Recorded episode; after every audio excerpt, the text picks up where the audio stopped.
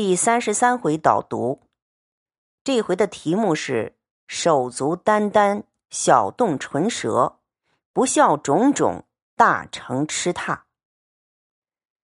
宝玉这下子大祸临头了，金钏跳井的事儿，贾政知道了。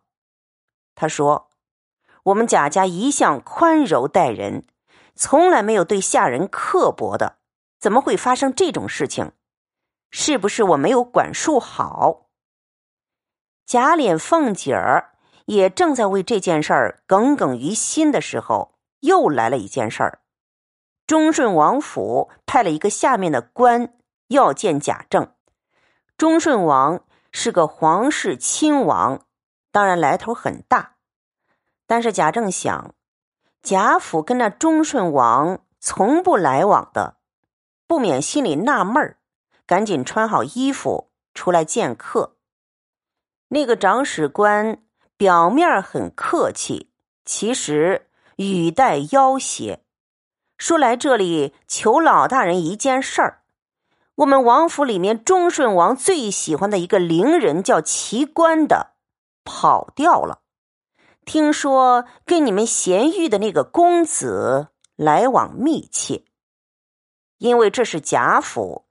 不好擅自来索取。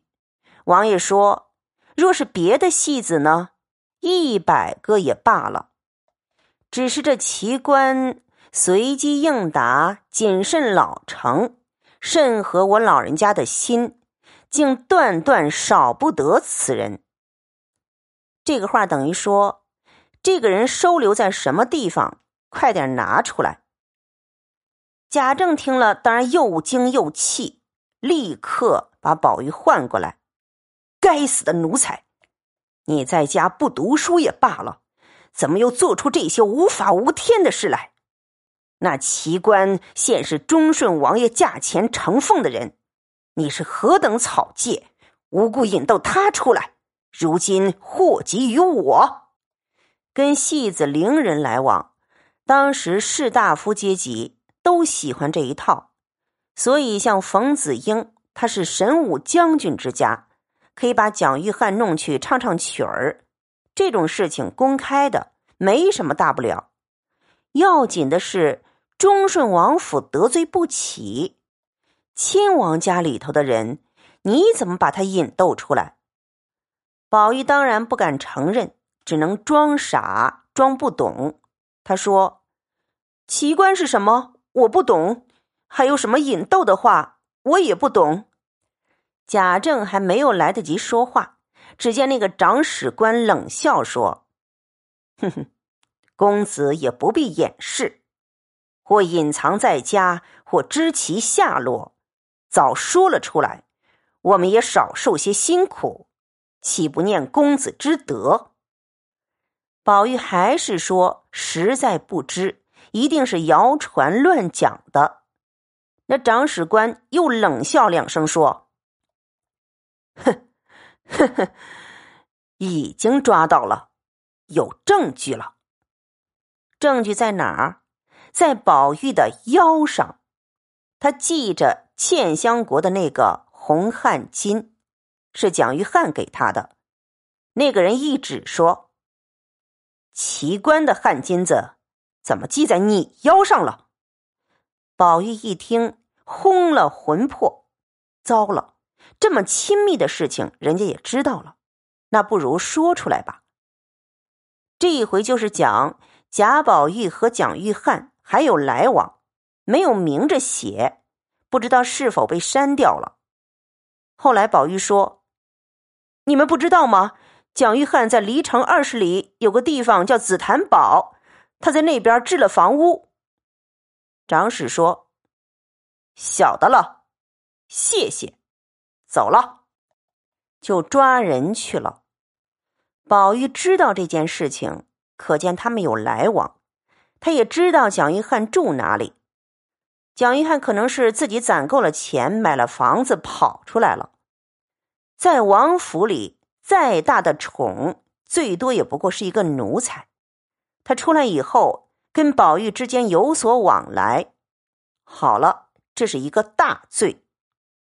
贾政此时气的是目瞪口歪，嘴巴都歪掉了。这下子脸丢尽了，而且还得罪了王府，私藏戏子，这还了得？光这个就是一大罪。正在这个时候，贾环带着几个小厮一阵乱跑。贾政说：“站住，要打贾环。”贾环就跟他告状了。说是死了个丫头，井里泡的好大。妈妈告诉我的，哼，又是赵姨娘造谣。贾环说，是因为贾宝玉逼奸金钏未遂，金钏就跳井了。这下子，私藏伶人、逼奸母婢两罪并发，气得贾政说：“你们今天不要哪个来劝我。”劝我的话，我头发剃掉，出家去。那贾政喘吁吁、直挺挺的坐在椅子上，满面泪痕，一叠声的说：“拿宝玉，拿大棍，拿锁子捆上，把各门都关上。有人传信往里头去，立刻打死。”他一气起来，要打死为止。这是个紧张的场面。曹雪芹偏偏安排了一个逗趣儿的小细节：要打了，宝玉紧张了，要求救了，快点去告诉老太太，告诉里边知道。偏偏的找不到人，找到一个老太婆，耳朵是聋的。他说：“快点去告诉王夫人，老爷要打我呢，快去，快去，要紧，要紧。”那个聋子把“要紧要紧”听成“跳井跳井”，说：“人都死了，赏了钱了，没关系了，谁也找不着。”这下子挨打了。贾政是积恨甚深，这个儿子从出生开始抓周就去乱抓那些胭脂水粉，这是一个好色之徒，没出息的。长大了，又整天混在脂粉堆儿中，不好好念书。现在居然还引逗忠顺王府的戏子出来，又把自己母亲的丫鬟逼奸而死。你看看多少罪名，新仇旧恨一起勾上来，打死为止。叫小厮，叫佣人，死命打。怀疑打的不够，一脚把小厮踢开。自己上手，自己来打，再打，打的宝玉快没气儿了。在旁边的那些清客们，看看再打下去要出状况了，赶快到里边去报信儿了。先是王夫人跑了出来，哭了一阵儿，挡了一下。下面那个场景是老太太知道了，正没开交处，忽听丫鬟来说：“老太太来了。”一句话未了，只听窗外颤巍巍的生气说道：“先打死我，再打死他，岂不干净了？”颤巍巍这三个字用的真好，颤巍巍的声音，而且人还没到，声音先来。你想想看，老太太气喘吁吁的跑过来，声音抖着进来。贾政见他母亲来了，又急又痛，连忙迎接出来。只见贾母扶着丫头，喘吁吁的走过来。贾政上前躬身陪笑道：“大暑热天，母亲有何生气，亲自走来？有话只该叫了儿子进去吩咐。”老太太这几句话也很厉害的。贾母听说。便止住步子，喘息一回，厉声说道：“你原来是和我说话，我倒有话吩咐。只是可怜我一生没养个好儿子，却叫我和谁说去？”老太太不简单呐，以后就看出来了。这个老太太不是寻常老太太，能屈能伸，享尽了一切的福，到了没有福享，最后抄家的时候，老太太马上出来撑住全家，全贾府兵荒马乱，还是贾母最后撑在那个地方向天祈祷，那回非常动人。老太太平日看起来好像是吃喝玩乐，其实她聪明的不得了，她有时候装糊涂，她自己说。跟几个孙子玩玩算了，很多事情在装糊涂。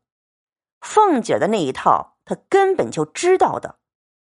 凤姐这个人，贾母喜欢她，因为她会奉承，在跟前搬衣戏彩，取悦老祖宗。但是贾母不会永远装糊涂，到了这次节骨眼上，她对贾政这几句话说的很重。贾政听了这话。马上下跪。那个时候的礼法，母亲说出这么重的话来了，不管怎么样，先跪下。贾政听了这话不像，忙跪下，含泪说道：“为儿的教训儿子，也为的是光宗耀祖。母亲这话，我做儿的如何经得起？”贾母听说。便啐了一口，说道：“呸！我说一句话，你就经不起？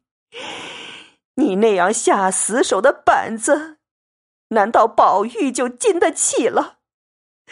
你说教训儿子是光宗耀祖，当初你父亲怎么教训你来的？把仙人都搬出来了，你在我面前还要说？”教训这个，教训那个，你老子当初怎么教训你的？你跟我说说。这下子把贾政的气势全部压住。这也看出当时宗法社会怎么样的母子关系。贾母到底是贾府最高的头儿领袖是她。虽然常常说从前中国的女性地位不怎么样，可是别忘了。中国母亲的地位不一样的，尤其生了儿子的母亲，对宗嗣有贡献的母亲，在中国的家庭里有崇高的地位。儒家是尊敬母亲的，贾母就是非常典型的一位，大家都敬仰她。当然，贾母也能以德服人，能够服众，她本来的地位也不一般。宝玉为了蒋玉菡挨打，之前讲过，蒋玉菡这个人对贾宝玉有特殊的意义。在整个书的架构中，最后蒋玉菡要替贾宝玉完成他尘世上的夙愿，蒋玉菡担负了这么一个任务。贾宝玉为了蒋玉菡，他的肉身被打得遍体鳞伤，这就是肉身的担负。为了他最后的肉体在尘世上的俗缘，这牵扯到三个人：贾宝玉、花袭人，还有蒋玉菡。大家还记得吗？花袭人为宝玉开门的时候，曾经被宝玉一脚踢过去，踢得吐血。宝玉怎么会打人呢？宝玉怎么会伤人呢？而且怎么会伤到最心爱的袭人？袭人担负他肉体上的重量，所以要挨一脚。这一回，贾宝玉担负了蒋玉菡与他之间肉体俗缘在世间的完成关系，所以贾宝玉也要挨一顿毒打。尘世间肉身的这种担负，有它的重量，有它的伤痛在，所以这个时候就被打了。打了以后呢？还打出一些名堂来，感谢您的收听，朋友们家有学子的也可以订阅寂静山林的白话《红楼梦》。